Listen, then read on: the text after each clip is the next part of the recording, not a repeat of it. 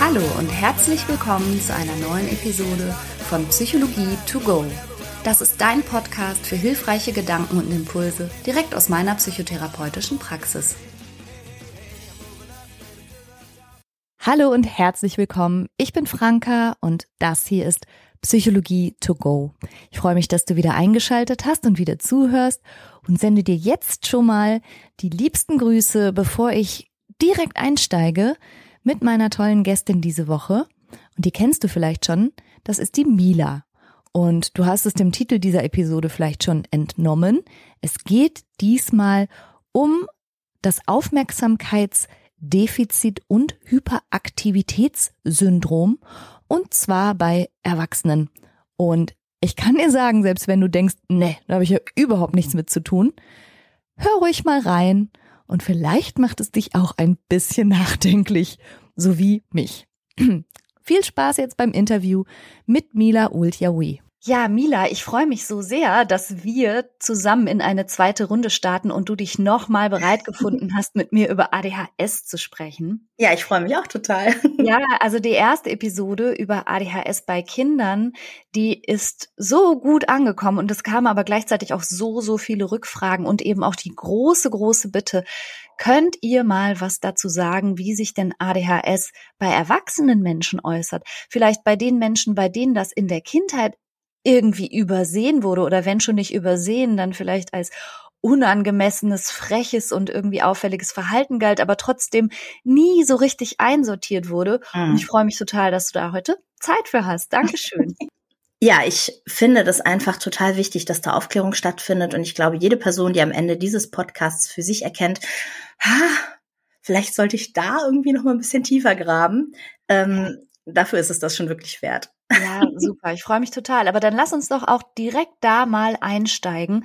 An was für Eigenschaften oder Symptomen kann man denn bei erwachsenen Menschen ADHS erkennen? Ist es da auch die typische Zappelei oder woran sehe ich das? Also manchmal ist es durchaus noch die typische Zappelei. In der Regel ist diese, ähm, diese körperliche äh, Zappeligkeit aber eher so einer inneren Unruhe gewichen. Erwachsene Menschen mit ähm, ADHS haben häufig eine innere Unruhe, mhm. haben Gedankensprünge, haben äh, Stressgefühl in sich und kommen einfach nicht zur Ruhe können zum. Beispiel überhaupt nicht sowas wie Entspannungsübungen oder Yoga machen oder so, weil einfach immer dieser, der Ofen ist immer am Brennen quasi. Okay, und aus dieser inneren Gestresstheit folgt dann vielfach, glaube ich, alles Mögliche, was so mit der, mit der Vorsilbe un beginnt. Unkonzentriert, unorganisiert, unpünktlich. Ja. So. Genau, das kann man so sagen. Unstrukturiert, mm. unerträglich vielleicht sogar manchmal. Eieiei, naja, so weit würde ich nicht gehen. Aber weißt du was, Mila, wir hatten ja schon ein Vorgespräch zu diesem Podcast und da hast du eine mega interessante Perspektive aufgemacht. Ja. Und das möchte ich unbedingt nochmal aufgreifen. Und zwar sage ich ja in vielen Podcast-Episoden auch immer wieder, dass die Psyche ja nichts einfach so macht und konstruiert, um einen zu quälen aus reinem Jux und Dollerei und es ist im Grunde nur doof. Mhm. Und da hast du gesagt, naja, wenn man mal so evolutionspsychologisch guckt, wo kommt das denn her? Denn ADHS erbt man ja auch. Es gibt ja eine erbliche Komponente. Die erbliche Komponente, die ist bei ADHS sogar sehr gut erforscht. Und die kann man wirklich äh, in Familien mit ADHS so nachverfolgen. Und ähm, wenn du mal überlegst, was wir alle im Bio-Unterricht so gelernt haben über Jäger und Sammler, da muss es natürlich Menschen geben, nämlich die Sammler, die äh, ganz ausdauernd immer wieder das Gleiche gemacht haben mit einer hohen Verlässlichkeit.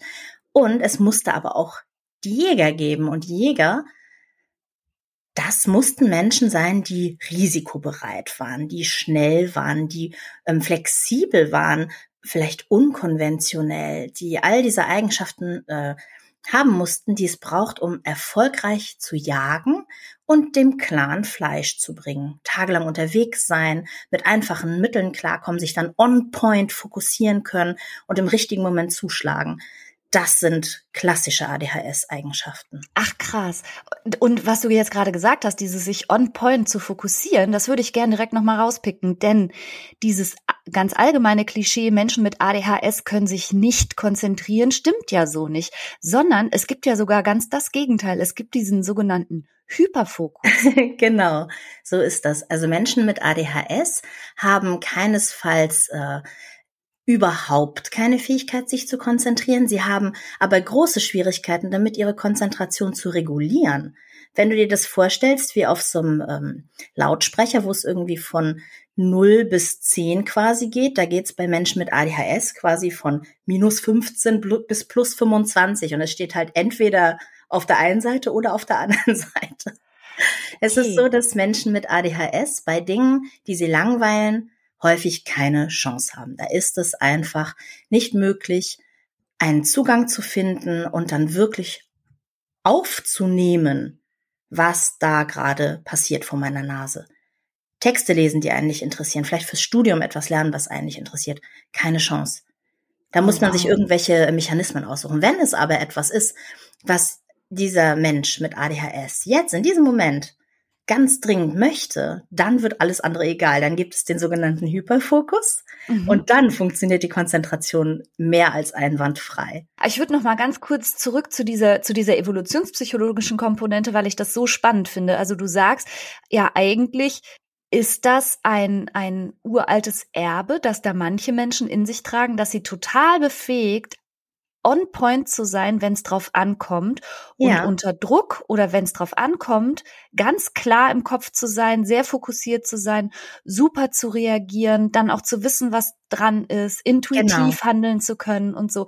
Und eigentlich, dass wir nur nicht mehr so gute Umweltbedingungen haben für diese Art Mensch. Wir brauchen halt nicht mehr so viele Jäger, die irgendwie einen Mammut treiben ja, ja. oder so.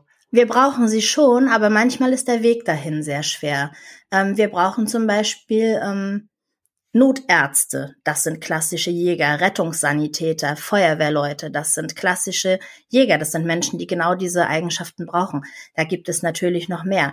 Anwälte können im Hyperfokus sicherlich wundervoll arbeiten, aber um so ein Studium zu schaffen, muss man natürlich auch Eigenschaften mitbringen, die manche Menschen mit ADHS durchaus haben und ähm, die Aufgaben dann auch erfüllen können, die an sie gestellt werden, andere aber eben leider nicht.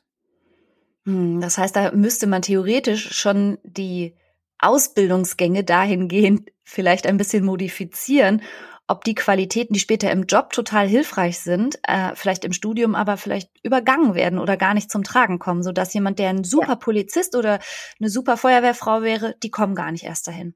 Ja, das äh, davon bin ich überzeugt tatsächlich. Ah, interessant. Das mhm. finde ich super interessant und aus der Perspektive habe ich es vor allen Dingen noch nie gesehen. Aber wie so oft hat ja vieles so sein Für und Wider. Also dieses Risikobereite oder auch auf Dinge zuzugehen, wo andere eher zurückschrecken und sich in Sicherheit bringen, kann ein Vorteil sein. Andererseits steckt da drin natürlich auch die bei ADHS-Menschen so häufig beschriebene dieses Hochrisikoverhalten, also gar nicht ja. so über Konsequenzen nachzudenken. Kannst du dazu mal was sagen? Genau. Menschen mit ADHS neigen zu Hochrisikoverhalten. Das kann tatsächlich richtig manische Züge annehmen. Der Unterschied, um das gleich mal vorwegzunehmen, wäre, dass eine Manie ja sich über mehrere Wochen quasi bewegt. Und ähm, bei ADHS ist alles immer schnell und kurz und kann mhm. genauso gut wieder abgewechselt werden von dem genauen Gegenteil. Das heißt, Geld ausgeben, Drogenversuche, irgendwelche sexuellen Eskapaden, irgendwelche äh, Risiken eingehen mit merkwürdigen Leuten, die Nächte verbringen oder zum Beispiel, wie ich neulich hörte, zum Beispiel mit, äh, mit Menschen mitfahren, die getrunken haben, weil die mhm. Party gerade so lustig ist oder eben sich in irgendwelche Ruinen begeben, die möglicherweise einsturzgefährdet sind mhm. oder so. Das sind alles so Sachen, auch da werden Menschen mit ADHS sich eher wiederfinden in solchen Situationen als Menschen ohne. Weil einfach die Risikofreude, die Risikobereitschaft so groß ist und das Gefühl für tatsächliche Gefahr aber eben nicht gut ausgeprägt ist. okay, und anscheinend fehlt ja auch so ein bisschen der Blick auf die langfristigen Konsequenzen oder überhaupt auf mögliche Konsequenzen. So der, der Blick ist immer eher so in der Kurzfristigkeit, im mhm. Jetzt, auch was Belohnungen angeht, was den Kick jetzt angeht. Der wird auf jeden Fall vorgezogen, anstatt drüber nachzudenken, was kann das mittelfristig bedeuten, was genau. könnte langfristig daraus erwachsen. Soweit gehen die Gedanken einfach in dem Moment nicht, oder? Ja, das hat, ähm, das hat einen gewissen Grund. Also Menschen mit ADHS sind ganz eindeutig Kurzzeithedonisten. Das heißt, die genießen wirklich jetzt den Moment und es geht darum, dass es jetzt gut ist, so, so wie es ist. Ähm, Menschen mit ADHS haben nämlich eine große Problematik, in die Zukunft zu gucken, in die Zeit hinein zu planen. Alles, was mit einer langfristigen Planung in die Zukunft hinein oder auch überhaupt mit einer Sicht dafür einhergeht, fällt Menschen mit ADHS total schwer. Die haben häufig überhaupt keine guten Fähigkeiten, Dinge in einem äh, geregelten, priorisierten Ablauf, was mache ich zuerst, was kommt dann, was ist wichtig, äh, zu organisieren. Und damit hängt es eben auch zusammen, dass nur der jetzige Moment wichtig ist und zählt. Und das, was in 20 Minuten oder 20 Jahren ist, das macht häufig gar keinen Unterschied für Menschen mit ADHS. Mhm. Das verliert dann eben an Wichtigkeit oder ist gar nicht im, ist gar nicht im, äh, im Bewusstsein drin. Okay, und dadurch ähm, resultiert dann das, was dann auch eben häufig so impulshaft auf die Umwelt anmutet und gleichzeitig auch dieses Sprunghafte. Weil das, was du beschreibst, man könnte ja sagen, hey, ist doch prima, im Hier und Jetzt zu sein. Ist das nicht toll? Ist das nicht geradezu achtsam? Aber das ist es ja wiederum auch nicht, sondern es ist im Grunde, du bist, bist zwar im Hier und Jetzt mit deinen Gedanken und auch nicht unbedingt in der Zukunft, die sich daraus ableitet, aber gleichzeitig mhm. springst du ja auf alles Mögliche, was hier und jetzt an Reiz sich so darbietet, auch sofort an. Also dieses ja. sehr Assoziative, oder? Genau, also erstmal möchte ich kurz sagen, was man nicht verwechseln darf, ist, dass es nicht trotzdem unheimliche Zukunftsängste und auch ähm, Bedauern hinsichtlich der Vergangenheit geben kann. Also Menschen mit ADHS grübeln sicherlich sehr viel, auch in Richtung was wird mal sein und in Richtung, was habe ich bloß alles angestellt.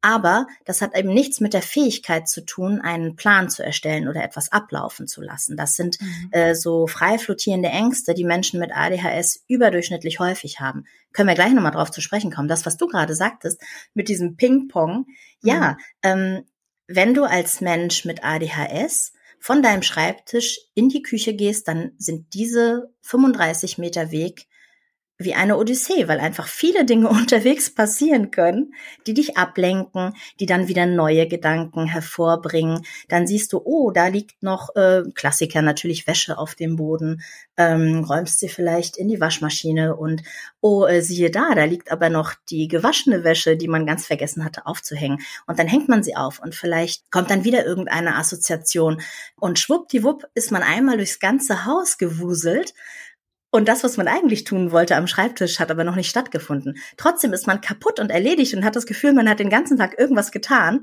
Aber das, was man eigentlich machen wollte, das ist nicht passiert. Jetzt wenden sich häufiger mal Menschen an mich, die das so ähnlich schildern, wie du jetzt sagst, und äh, äh, die, die glauben von sich, ich prokrastiniere oder ich bin einfach nicht willensstark stark, oder ich kann einfach Dinge nicht durchziehen. Bei mir ist es immer kurz vor knapp und erst, wenn ich so richtig unter Druck gerate, dann kriege ich die Sachen auch mal geregelt. Aber mhm. so richtig geplant und mit Struktur und mit einem guten Ablauf und über mehrere Tage verteilt halt einfach nicht. Ist das das, was du gerade beschreibst? Also auch dieses so reinrutschen in so ja. Ach, das mache ich irgendwann, aber jetzt geht's halt gerade auch nicht. Ja, also erstmal ist ADHS, das wissen wir heute, ganz klar eine Exekutivstörung. Das heißt, meine innere Exekutive funktioniert nicht. Ich kann mir Dinge vornehmen, ich kann auch genau wissen, wie es geht, aber ganz häufig gibt es immense Blockaden, die auch wieder mit unterschiedlichen Dingen zu tun haben. Ganz häufig sind das Ängste, weil man so oft erlebt hat, dass man Dinge vielleicht nicht richtig macht, dass man nicht gut genug ist oder dass man aneckt. Und dann findet eben dieses Durchsetzen einfach nie statt. Kann auch noch mit anderen Dingen zu tun haben, wie eben der Impulsivität, dem Kurzzeitgedächtnis, dem schlechten Arbeitsgedächtnis. Ähm, das ist die eine Sache. Und dann muss jeder Mensch sich in seinem Leben natürlich mal hinsetzen. Aber manche Menschen sitzen im Rollstuhl. Und genauso ist es mit psychischen Besonderheiten natürlich auch. Jeder Mensch ist mal schlecht drauf, aber nicht jeder Mensch hat eine Depression. Und jeder Mensch hat vielleicht mal Phasen, wo er prokrastiniert, aber nicht jeder Mensch kennt es von klein auf an, dass der Alltag so damit durchzogen ist, dass es wirklich ein äh, Störungsbild ergibt, das einen völlig fertig macht. Ist das so? Ist das so anstrengend, ADHS zu haben in der Gesellschaft, wie sie einen fordert im Moment? Also im Moment schon länger, ne? Die Gesellschaft fordert ja, wie du als Mensch zu funktionieren hast. Genau. Und das ist anstrengend, oder? Für viele Menschen ist das sehr anstrengend, ja. Mhm. Also nicht nur das, es ist anstrengend und es bringt ja auch ähm, Folgen mit sich. Ich bin überzeugt davon, dass sehr viele Menschen in Gefängnissen zum Beispiel äh, eine ADHS-Diagnose haben, weil sie einfach impulsiv Handlungen durchführen. Wenn sie kurz drüber nachgedacht hätten oder auch länger drüber nachgedacht, wäre ihnen vielleicht klar gewesen, das ist keine schlaue Idee, das wird möglicherweise nicht gut gehen, das sollte ich so nicht tun. Aber dann kommt die Risikobereitschaft, dann kommt die Impulsivität dann kommt dieses eben kein Gefühl für Gefahrensituationen haben. Die geringe Frustrationstoleranz. Genau. Und dann tut mhm. man Dinge, von denen man hinterher wünscht, man hätte sie nicht getan. Mhm. Übrigens auch ein Leitthema bei ADHS. Ich erlebe das ganz häufig bei Menschen, dass die sagen, mein Gott, hätte ich das doch bloß nicht getan. Und zwar nicht einmal im Leben oder zweimal im Leben, sondern wirklich als Leitthema. Weil das mhm. eben ganz häufig passiert. Dass und das ist das, was du gerade meintest mit der gestörten Exekutive. Also mhm. das, was du am Ende tust, dein, dein Verhalten, das Ausführen, das wird schlecht gebremst? Ja, also in beide Richtungen durchaus auch. Ne? Also Dinge, die, ähm, die mit Dauerhaftigkeit, mit äh, Gewöhnung zu tun haben, mit Alltäglichkeit die funktionieren per se schon mal immer schlecht. Mhm. Dinge, die aber mit Action zu tun haben, mit, oh ja, super, das machen wir jetzt einmal oder mit, äh, mit äh, etwas Besonderem, die funktionieren eigentlich meistens ziemlich gut in der Exekutive. Und das, das heißt, ja. leider kann das natürlich auch manchmal Blödsinn sein. Mhm. Deshalb hast du gesagt, äh, so so Berufe, die auch so ein bisschen so das Action-Gehen brauchen. Genau. Wie als Notärztin oder Notarzt zu arbeiten oder bei der Polizei oder bei der Feuerwehr, wo man wirklich on point sehr auf Zack sein muss und genau. gleichzeitig Risiko in Kauf nehmen und so. Das sind ja. ja dann eigentlich perfekte Nischen, wo man auch mit so einer ADHS-Konstitution theoretisch gut wäre. Ja, mhm. absolut, auch ganz praktisch. Also ich bin davon überzeugt, dass es da äh, gar nicht so wenige Menschen gibt, ähm, die da gewisse Ausschläge hätten in Richtung ADHS oder vielleicht auch haben. Und also, ich meine, du und ich, wir kennen beide Kollegen aus dem medizinischen Bereich, aus dem psychologischen Bereich, die betroffen sind. Und das sind ja häufig Menschen, die bestimmte Dinge doch auch besonders gut können.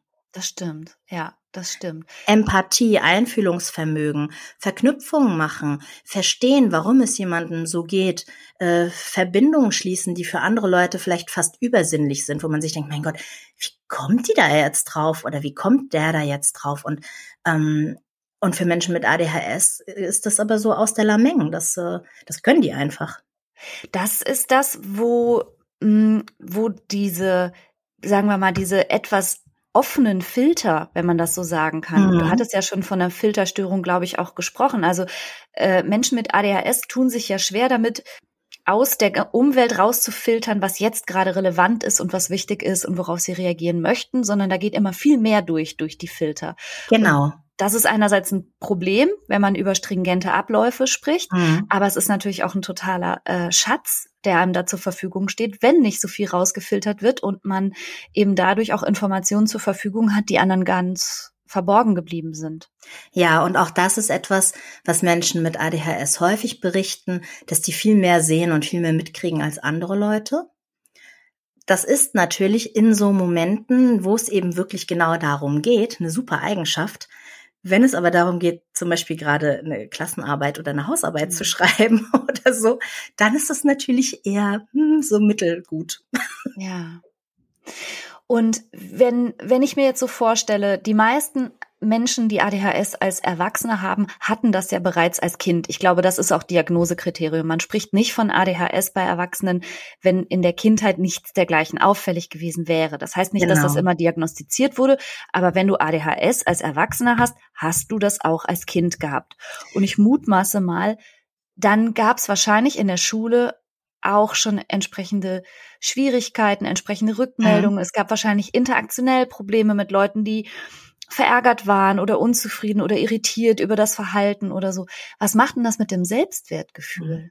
Also erstmal bin ich froh, dass du das sagst, weil Ja, bei vielen Menschen mit ADHS ist das so, aber die Mädchen gehen bei sowas ah. unter, weil einfach eine, also gerade bei heutzutage erwachsenen Frauen ist die Sozialisierung einfach eine ganz andere und wirklich also äh, Gleichberechtigung hin oder her, aber Mädchen sind anders sozialisiert als Jungs und ähm, da geht einfach ganz viel unter. Und ich habe Patientinnen, die nicht in Grundschulzeugnissen stehen haben, dass sie unaufmerksam sind, dass sie hippelig sind, dass sie irgendwas, die waren äußerst angepasst und haben sich maskiert, ist eine Problematik, die dann häufig auftritt, dass eine Diagnose quasi nicht gestellt werden kann, weil sozusagen äh, in der Kindheit noch nichts vorlag. Das stimmt aber nicht. Mhm. Es ist einfach nicht wahr. Die haben es einfach nur fürchterlich gut drauf gehabt und möglicherweise noch heute, sich dazu maskieren. Also davon bitte nicht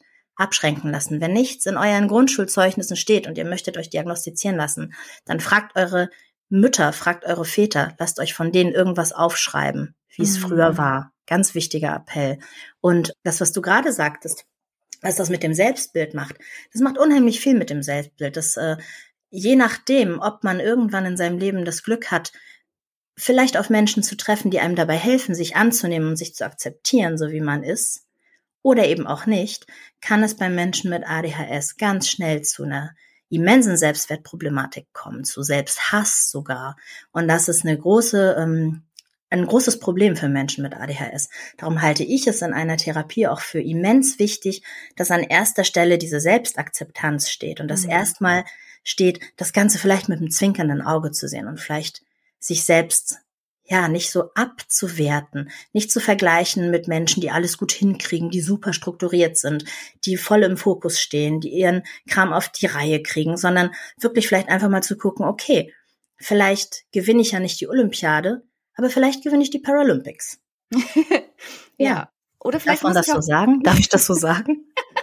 Du darfst sagen, was du willst, Mila.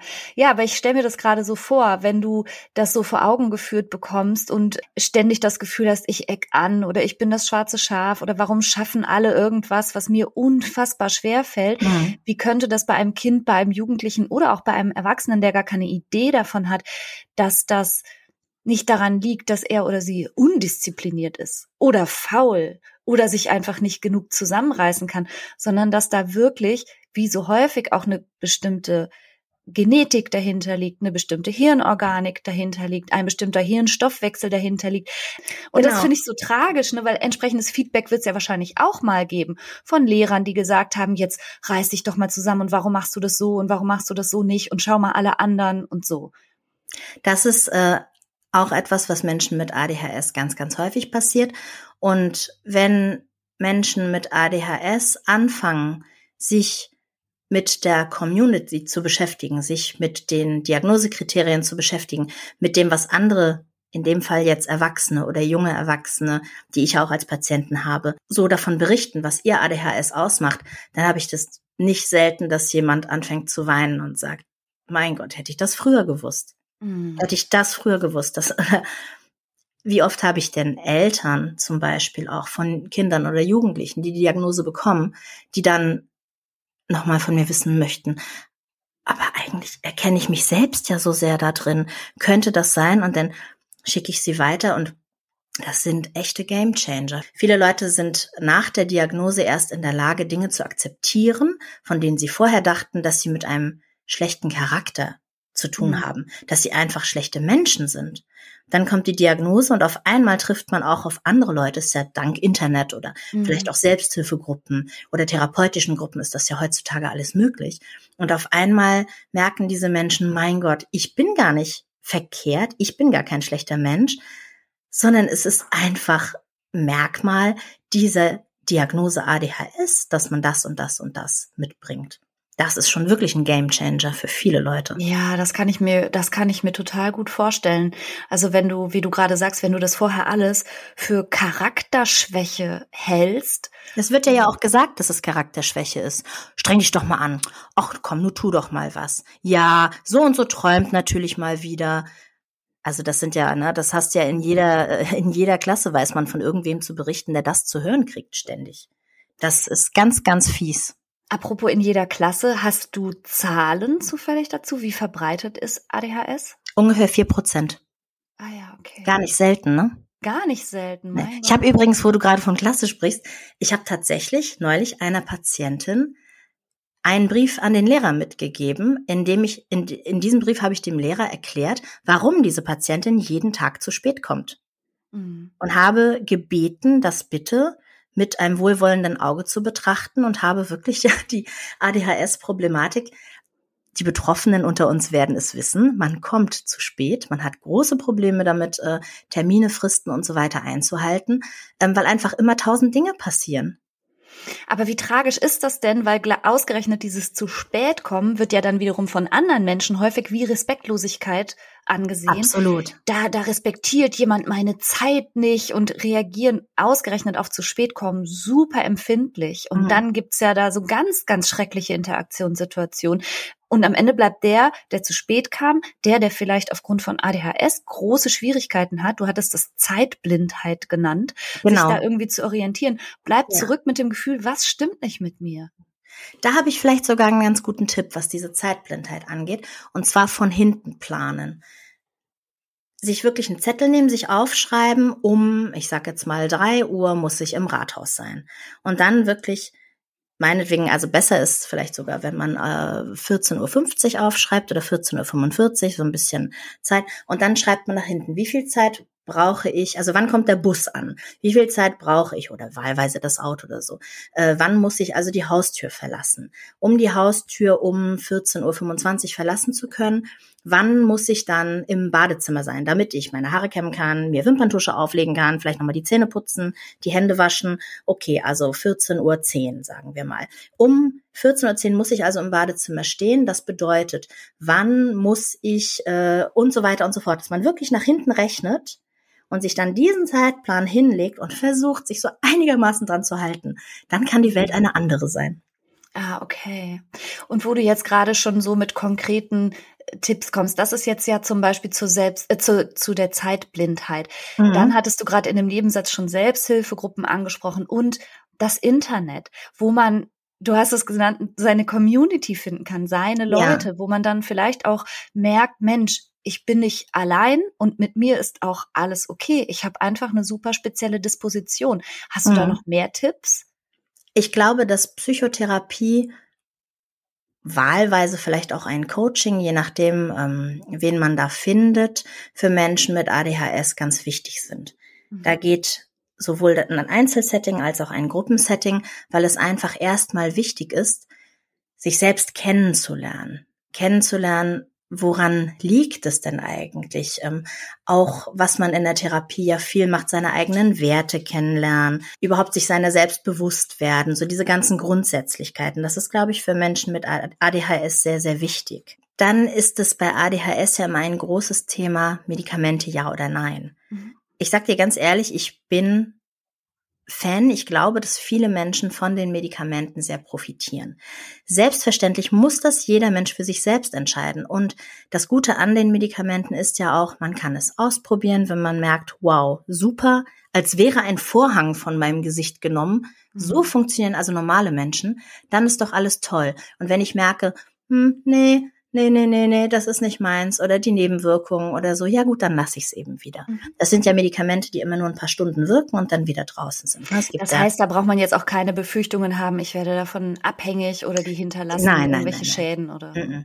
Nein, selbstverständlich muss man äh, körperlich durchgecheckt sein, aber da wird äh, der entsprechende Psychiater, die entsprechende Psychiaterin die ähm, Anweisungen geben. Es braucht ein EKG, äh, manche wollen auch ein EEG, ein Blutbild, das ist äh, unterschiedlich. EKG auf jeden Fall.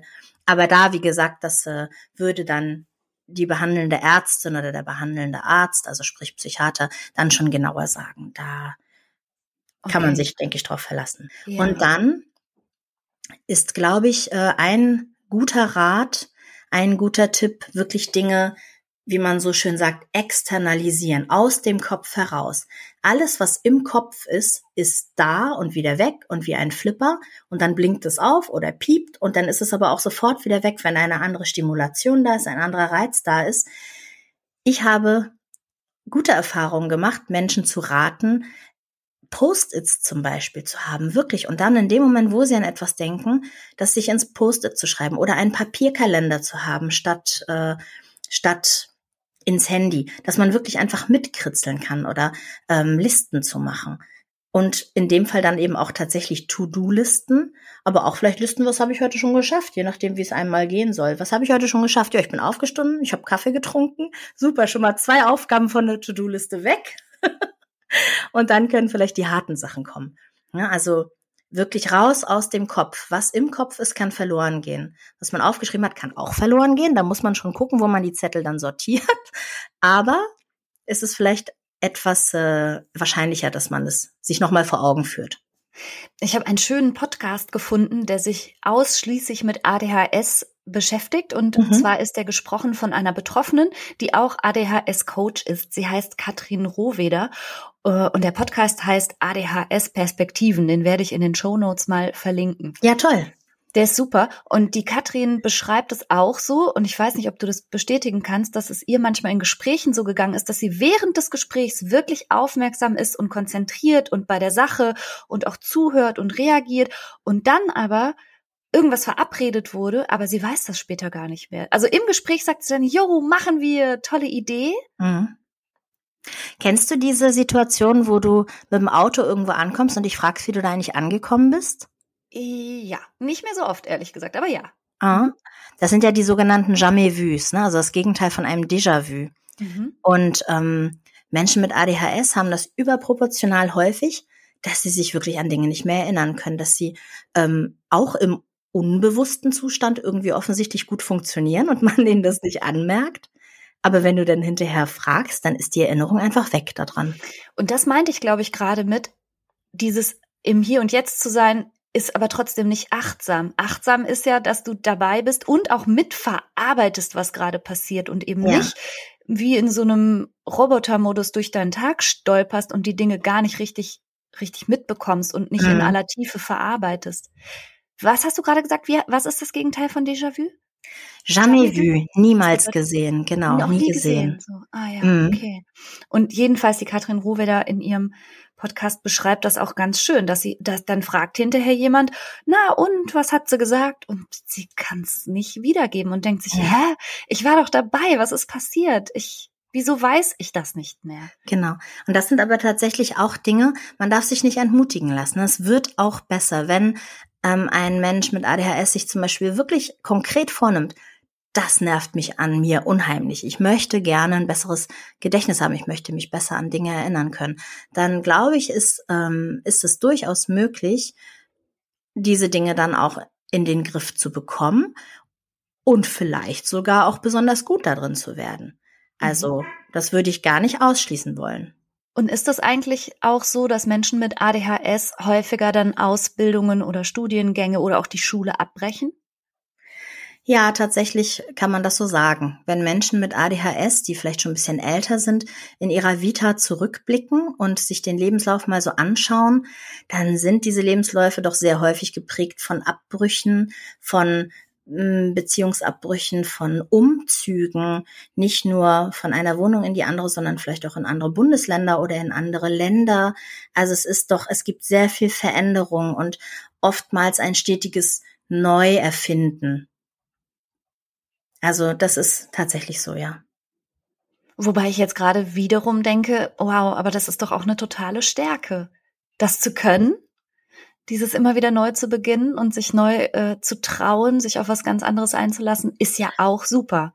Ja, ja, auf jeden Fall. Also wenn du sowas machst wie jetzt für Médecins Sans Frontières zu arbeiten oder äh, Seenotrettung oder sowas, dann ist das total super.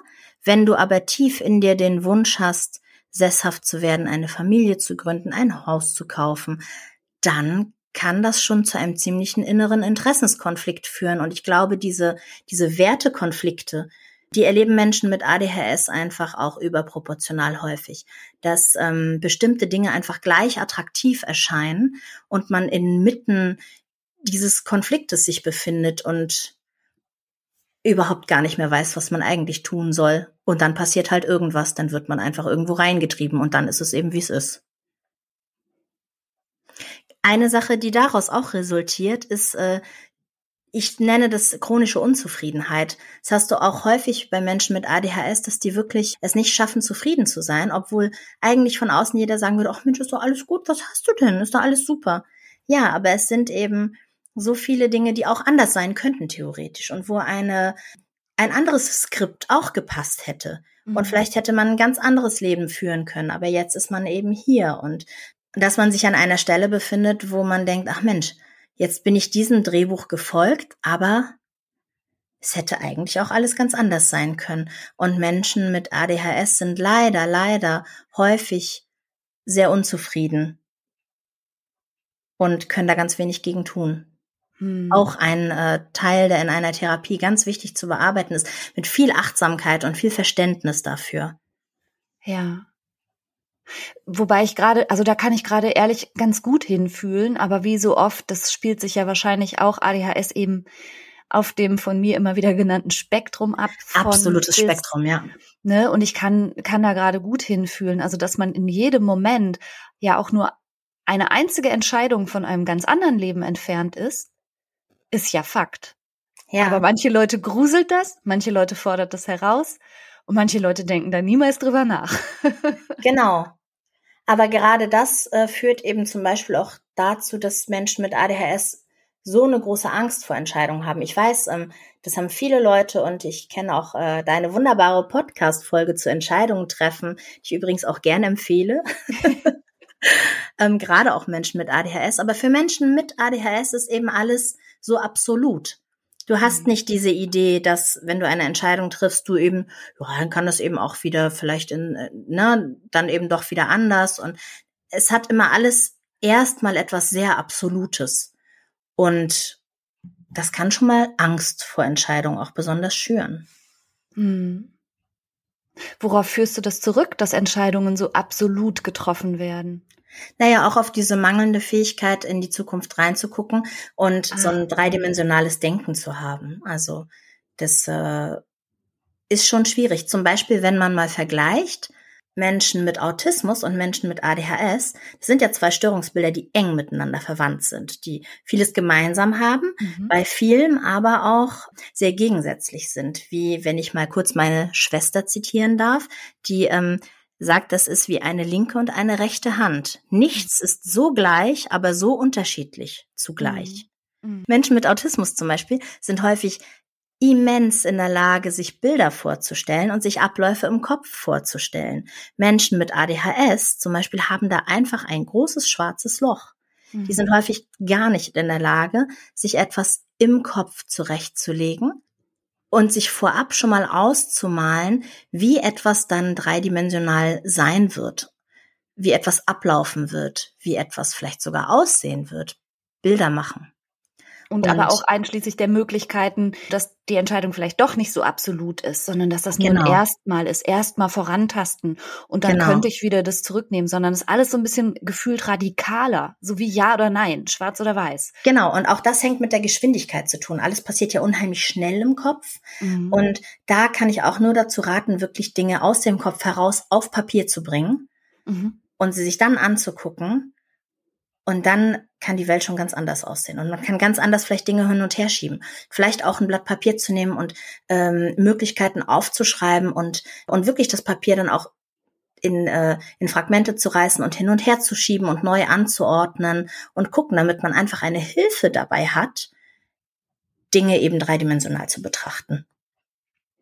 Das, das finde ich richtig gut. Die mir kommt gerade der Gedanke, also ich glaube ja, dass ADHS, und das wurde auch als Feedback auf unsere letzte Episode über ADHS äh, häufig geschrieben, verwechselt wird mit anderen auch psychischen Erkrankungen, zum ja. Beispiel mit Borderline aufgrund der Impulsivität. Mhm. Zum Beispiel aber auch mit der Manie in diesen, ne, was du gerade geschildert hast, in ja. so Phasen, wo gerade alles unter Vollgas zu gehen scheint. Mhm. Ähm, dann gibt es Schnittmengen natürlich, auch mit Hochsensitivität, also die Total. Reizoffenheit und das viel mhm. Verarbeiten, da gibt's ja auch große Schnittmengen.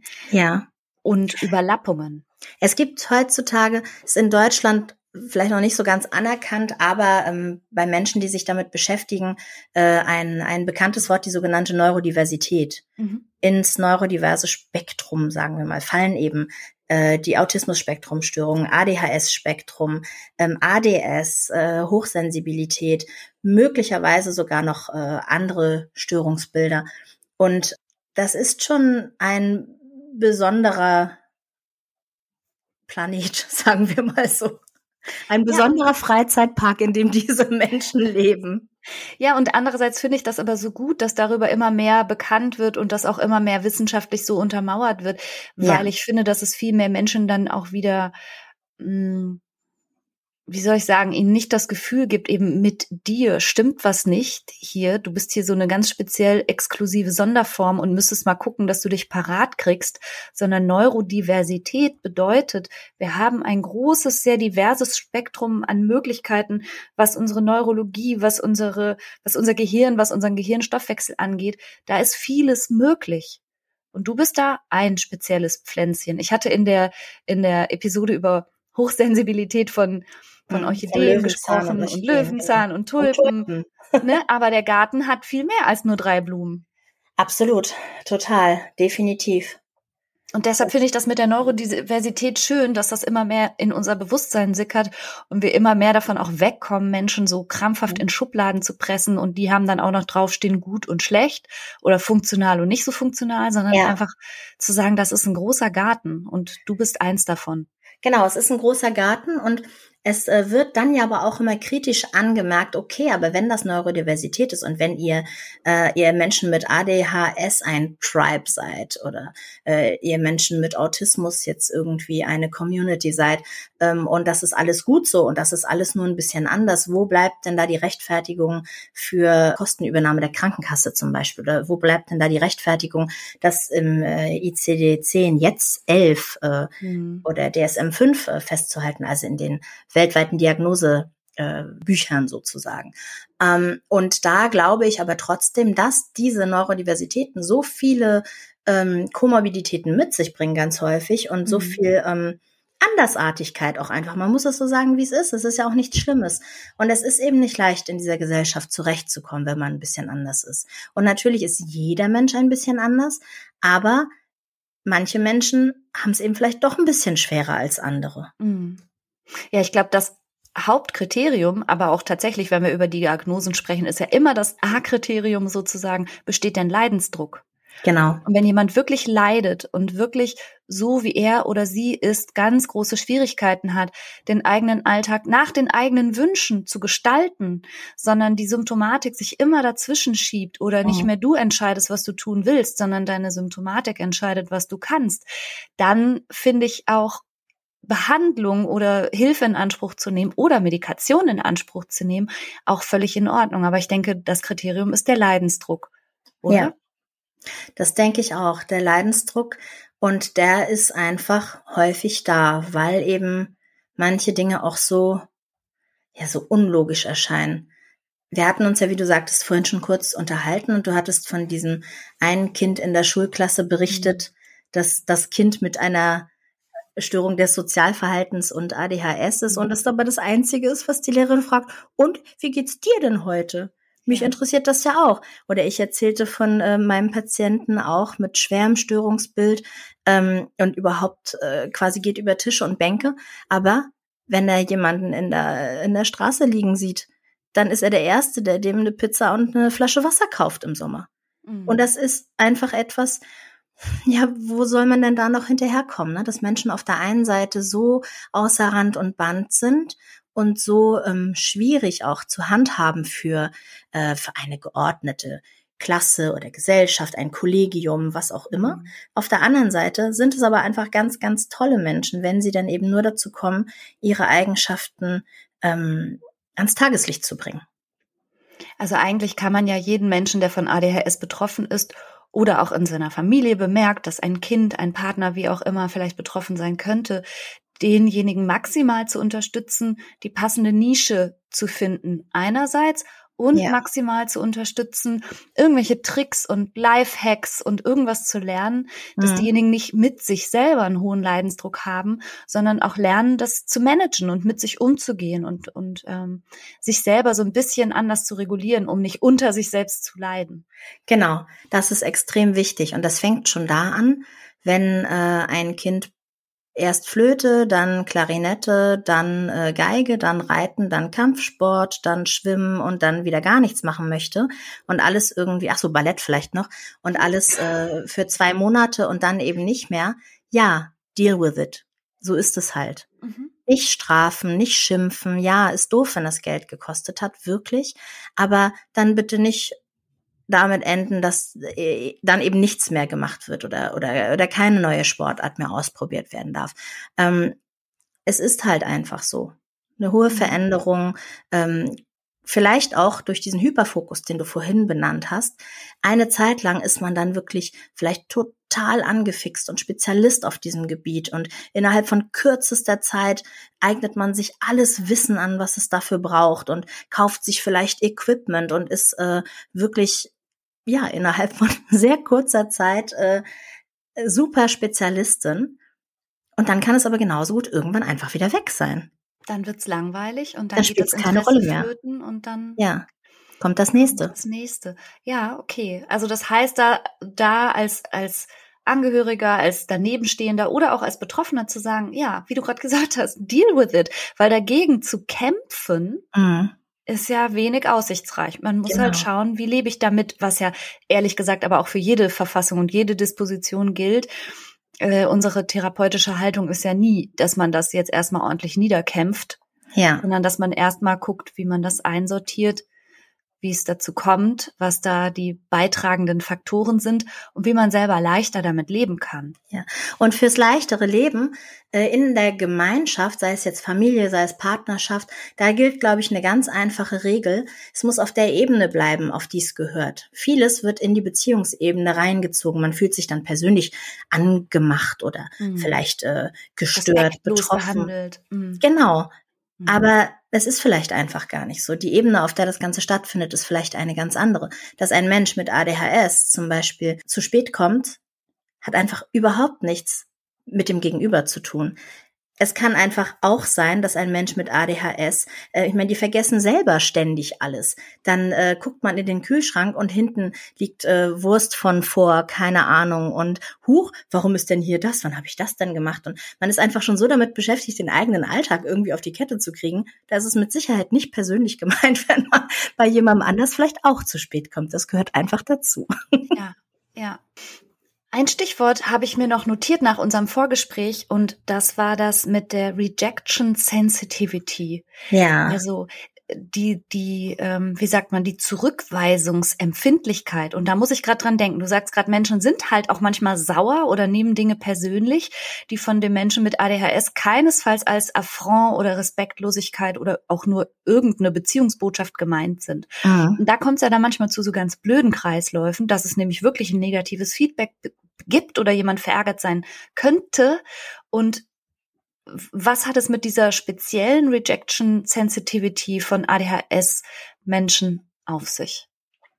Also Menschen mit ADHS nehmen einfach enorm stark wahr, wenn andere Menschen auf eine Art reagieren, die als Ablehnung interpretiert werden könnte. Das ist ein mhm. Gefühl, was für Menschen mit ADHS sich äußerst destruktiv und absolut anfühlt. Ganz, ganz schlimm. Und auch wirklich kaum auszuhalten. Mhm. Und ähm, das hat natürlich auch gravierende Folgen. Das kann ganz unterschiedliche Folgen haben. Zum Beispiel können Abbrüche damit zu tun haben.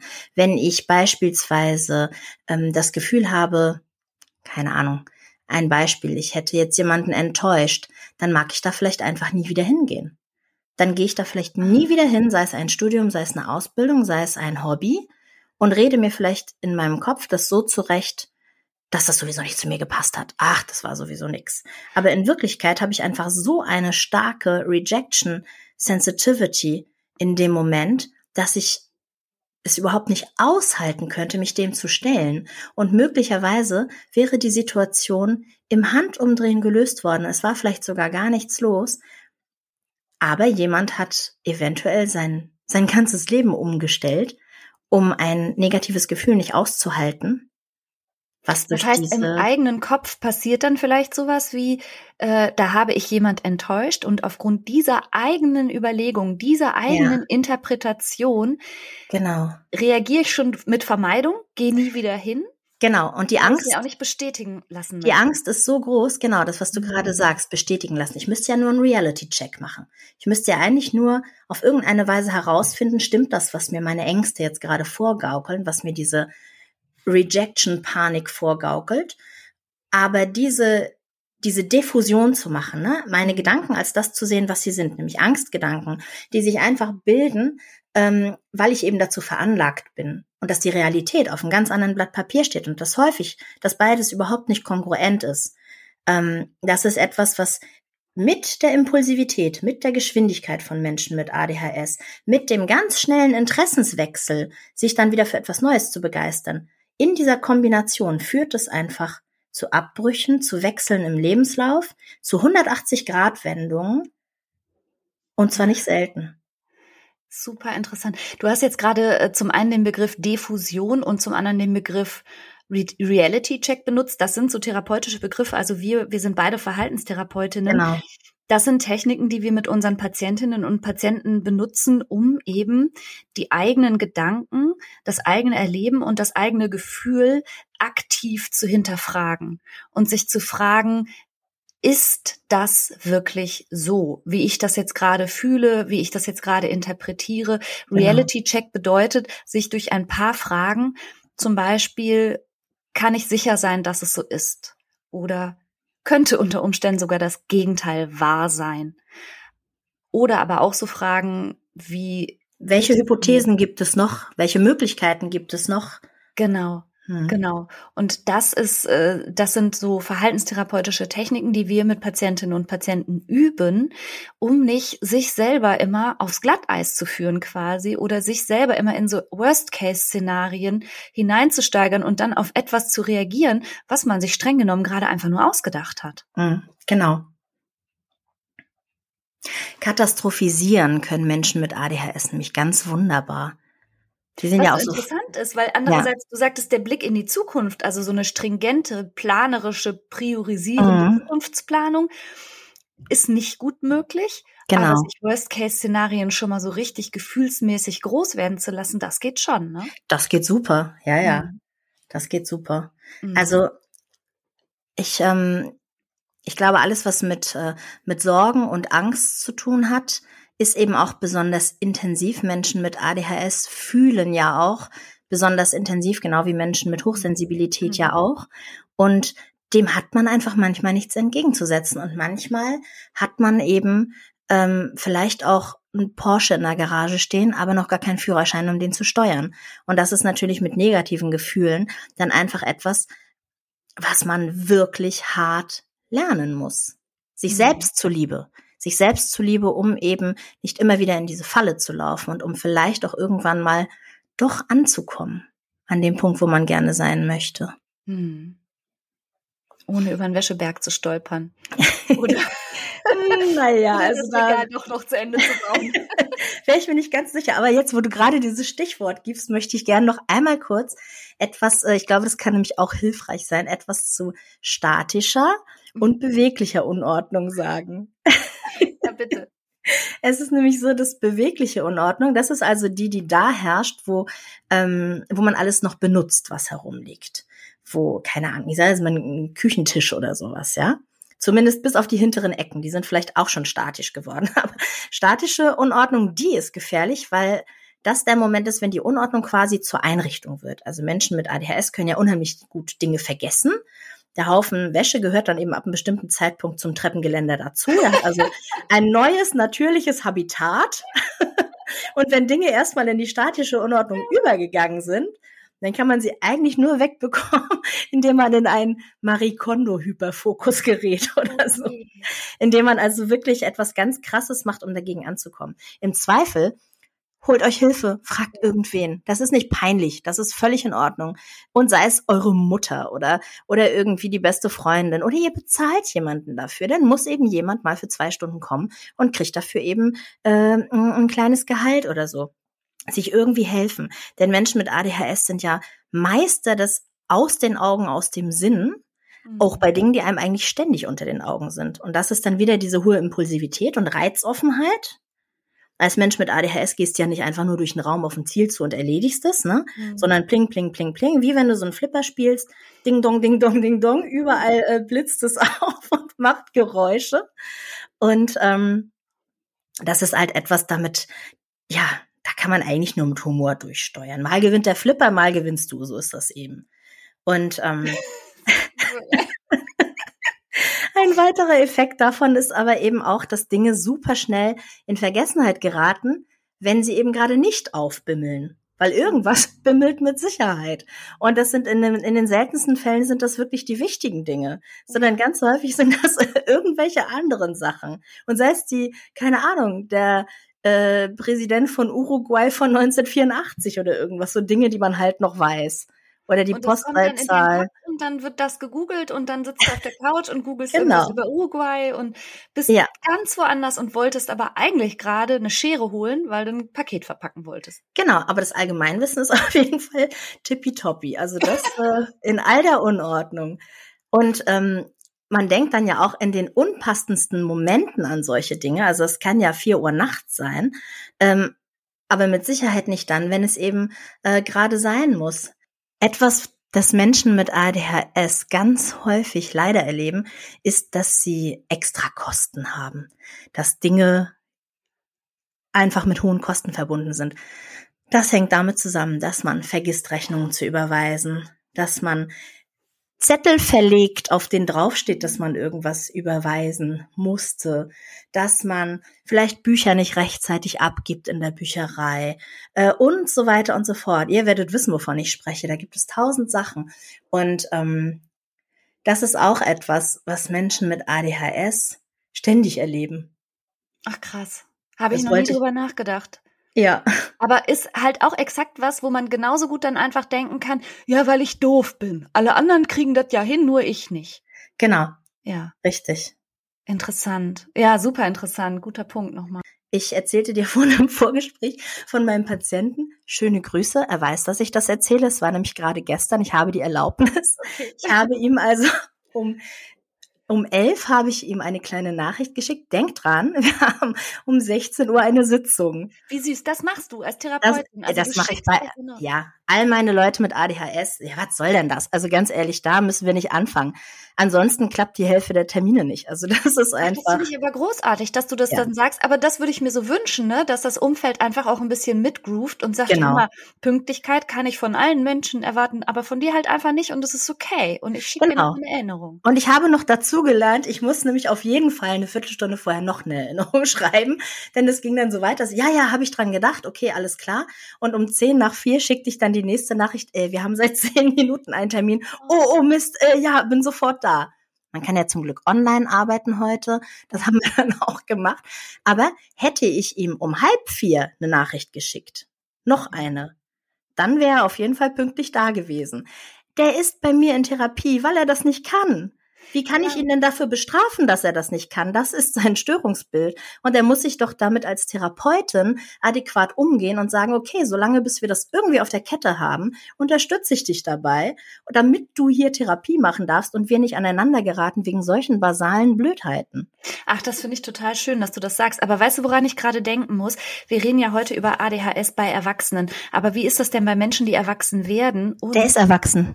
ja, ja, ja, das denke ich mir. Also, ja. aber ähm, ich glaube, wenn man so einen Kandidaten zu Hause auch rumspringen hat, jetzt so aus Mama-Sicht, mhm. kann ja sein. Kann ja sein, dass hier imaginäre Podcaster imaginäre Kinder haben, die mal nur so imaginär zu Hause so ein bisschen mehr Struktur brauchen. Mhm.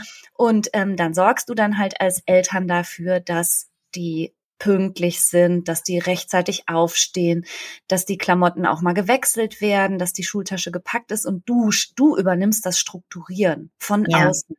Aber irgendwann wird ein junger Mensch ja dann auch flügge und bezieht eine eigene Wohnung und ab dem Zeitpunkt soll derjenige das dann selber übernehmen. Ich könnte mir vorstellen, dass das unfassbar hart ist erstmal, ohne Struktur ja. von außen. Genau, das ist unfassbar hart und ich glaube, dass ähm, man solche junge Menschen darauf vorbereiten muss, dass die immer irgendwie sich darum bemühen müssen, ihre Schäfchen ins Trockene zu holen. Die müssen halt irgendwelche Skills lernen, irgendwelche äh, Möglichkeiten, was auch immer das sein mag. Die sind ja auch nicht auf den Kopf gefallen. Aber man muss ähm, die von Anfang an darauf äh, vorbereiten, das glaube ich schon, dass es eben eine Zeit ohne Mama gibt und dass es eine. Zeit in einer eigenen Wohnung gibt. Mm, ich halte es übrigens, muss ich sagen, für relativ wahrscheinlich, dass es dann erstmal drunter und drüber geht mhm. und erstmal, wenn alle Grenzen auf einmal wegfallen und man ist so ein Flummi, dann geht's auch erstmal in alle Richtungen. Aber ich glaube, sich dann wieder einzuholen und dann eben wirklich zu gucken, okay, äh, welche Skills kann ich anwenden und was möchte ich eigentlich auch? Ne? Wo, wo möchte ich eigentlich hin? Was ist denn, äh, was ist denn vielleicht das, was ich hinbekommen möchte? Ähm, das kann man, glaube ich, auch schon zu Hause so ein bisschen vorbereiten. Also wenn du zum Beispiel weißt, keine Ahnung, mein Kind ist nicht in der Lage, morgens aufzustehen. Mhm. Snooze den Wecker achtmal weiter und dann ist das Snoosen eben auch vorbei und dann ist auch 10 Uhr und dann ist der Tag gelaufen. Dann muss man halt vielleicht am Anfang wirklich gucken, okay, was kann man tun? Äh, was kann man machen? Muss ich dann eben, auch wenn es eigentlich nicht mehr meine Aufgabe ist, aber muss ich dann vielleicht einfach um 7 Uhr anrufen? Mhm. Muss ich dann vielleicht irgendwie gucken und wenn das nicht klappt, weil das Telefon überhört wird, ja okay, dann muss ich fürs nächste Mal gucken. Was kann man machen? Was kann man tun? Da muss man kreativ sein. Mhm. Ich kannte mal jemanden, das stimmt wirklich, der hat sich seinen Wecker abends mit Panzertape an die Decke geklebt. Nein. Ja, das hat er gemacht. Und er musste, und er hat so einen fiesen Wecker gehabt, ne, so einen richtigen Wecker. Ja. Und er musste dann, der konnte nicht weiter schlafen bei diesem Wecker. Er musste aufstehen, musste sich einen Stuhl holen und diesen Wecker mit dem Panzertape von der Decke ziehen. Und dann war er auch wach. Es gibt auch Wecker, die weglaufen. Die, die Ehrlich? durch die ganze Wohnung. Ja, die gibt es. Die, Ach, die, die rollen weg, ja. die rollen hin und her, tatsächlich wie kleine Flipperkugeln. Mhm. Rollen durch die Wohnung. Du musst aufstehen und den Wecker fangen. Ach, das ist ja cool. Hat bestimmt jemand mit ADHS erfunden. Das glaube ich auch. Ich glaube, Menschen mit ADHS haben eine ganze Menge erfunden, ehrlich. Also, das sind schon coole Leute. Ja, also grundsätzlich äh, wohnt es, glaube ich, in jedem cool oder nicht so cool zu sein. Aber bei, mh, hm, bei ADHS tut mir das halt vor allen Dingen so, so manchmal richtig weh zu sehen, wie sehr die Menschen sich selber zerfleischen mhm. und wie sehr die darunter leiden unter ihrer eigenen Symptomatik und immer denken, mit ihnen ist was nicht okay. Und klar ist es vielleicht in der Gesellschaft, wie sie ist und in der Arbeitswelt, wie sie ist, schwierig, da viel Toleranz oder viel, ähm, viel Mitgefühl oder sowas zu finden. Und andererseits finde ich, lohnt sich das total, sich damit selber möglichst gut auseinanderzusetzen und wie ich schon sagte, seine eigene Nische zu finden, wo man auch möglichst un, ungegängelt und unbekrittelt so sein kann, wie es eben einem am leichtesten fällt zu sein. Mhm. Nämlich spontan, kreativ, impulsiv, assoziativ, häufig sind das ja sehr freigeistige Menschen auch, ne? Und die passen halt auch nicht in jedes System rein, aber müssen sie ja auch nicht. Genau, müssen sie nicht. Denken sie häufig, dass sie das müssen, weil sie natürlich dann auch ganz häufig die Erfahrung einfach machen und eben gegängelt werden und sei es jetzt das Familiensystem oder sei es das mhm. schulische System oder eben das Ausbildungssystem. Da gibt es einfach ganz strenge Vorgaben und die sind äh, perfekt dazu geeignet, Menschen mit ADHS das Leben schwer zu machen und ja. äh, die ganz, ganz traurig zu machen. Ja. Genau. Mhm. Also ich würde mich sehr freuen, wenn diese Podcast-Episode vielleicht einen kleinen Beitrag leistet, sich da drin wiederzufinden und vielleicht denkst auch du als Zuhörerin oder Zuhörer, oh Gott, was Mila und Franka jetzt erzählt haben, vieles davon kommt mir so vertraut vor. Mhm. Geh dem mal nach. Also insbesondere, wenn du dich ganz viel verurteilst und denkst, was stimmt nicht mit mir und warum bin ich so? Ja, dann frag dich mal, warum bist du so? Vielleicht hat das ganz rationale Gründe. Vielleicht bist du neurodivers, vielleicht ist dein Dopaminhaushalt ein bisschen anders und vielleicht stammst du von den Jägern ab und bist ganz anders auf Zack als andere Menschen. Genau. Und wie gesagt, selbst wenn die Grundschulzeugnisse das nicht hergeben, dann fragt. Fragt eure Mutter, fragt euren Vater, fragt wer auch immer noch da ist, könnte es sein, wie war ich als Kind? War ich irgendwie so und so? Und ganz häufig findet man dann eben doch etwas. Zumal, wenn es schon so eine stark auch erbliche Komponente hat, ist die Wahrscheinlichkeit, dass einer der Eltern oder Großeltern sehr genau weiß, wovon man gerade spricht, ist ja auch nicht gerade klein. Mhm. Kinder Absolut. kommen ja auch nicht nach fremden Eltern. Also ja, das stimmt. Hm. Also wenn man sich äh, bei Instagram so ein bisschen umguckt und da mal den Begriff ADHS eingibt, da findet man wirklich ganz, ganz viel dazu. Auch bei YouTube. Es gibt also ähm, viele Videos von Betroffenen, äh, wo man wirklich nochmal reingucken kann und vielleicht sich einfach auch ertappt fühlt, woran erkenne ich, dass ich ADHS habe oder, oder sowas. Das, äh, das ergibt auf jeden Fall Sinn, sich also da ein Links, bisschen schlau du, zu machen. Ja, das glaube ich absolut. Also Links, die du hilfreich findest, Mila, die posten wir einfach auch nochmal unter diese Podcast-Episode. Ja, ja? Das machen wir gerne. Ja, liebe Mila, ich danke dir sehr für deine Zeit und für deine super interessanten Einblicke. In ja, total gerne. Der ADHS und in deine Arbeit und in dein tolles Therapeutinnenmodell, das du da abgibst. Ich fand das ganz lieb und ganz wertschätzend, wie du auch sagst. Na klar, unterstütze ich meine Patienten und Patientinnen darin, pünktlich zu sein, weil wenn genau das das Problem ist, mache ich das doch nicht zur Eingangsvoraussetzung. Mhm. Ich wünschte, da würden sich eine Menge Menschen eine Scheibe von abschneiden, eine Menge therapeutisch arbeitender Menschen, wohlgemerkt. ja. ja. Wünschte ich eh. Schneidet euch alle eine Scheibe an Mila ab. Ach Gott. Ich sage ganz, ganz lieben Dank und ja, vielleicht führt es uns für eine weitere Episode nochmal zusammen. Fragen, Anmerkungen, eure Gedanken zum Thema könnt ihr wie immer bei Instagram drunter posten. Ich mache immer zu jeder Episode auch bei Instagram Beiträge und freue mich, wenn wir da noch ein bisschen im Gespräch bleiben zum Thema ADHS bei Erwachsenen. Ich sage ganz lieben Dank fürs Zuhören und danke Mila. Ja, ich bedanke mich auch ganz herzlich auf jeden Fall. Das war toll.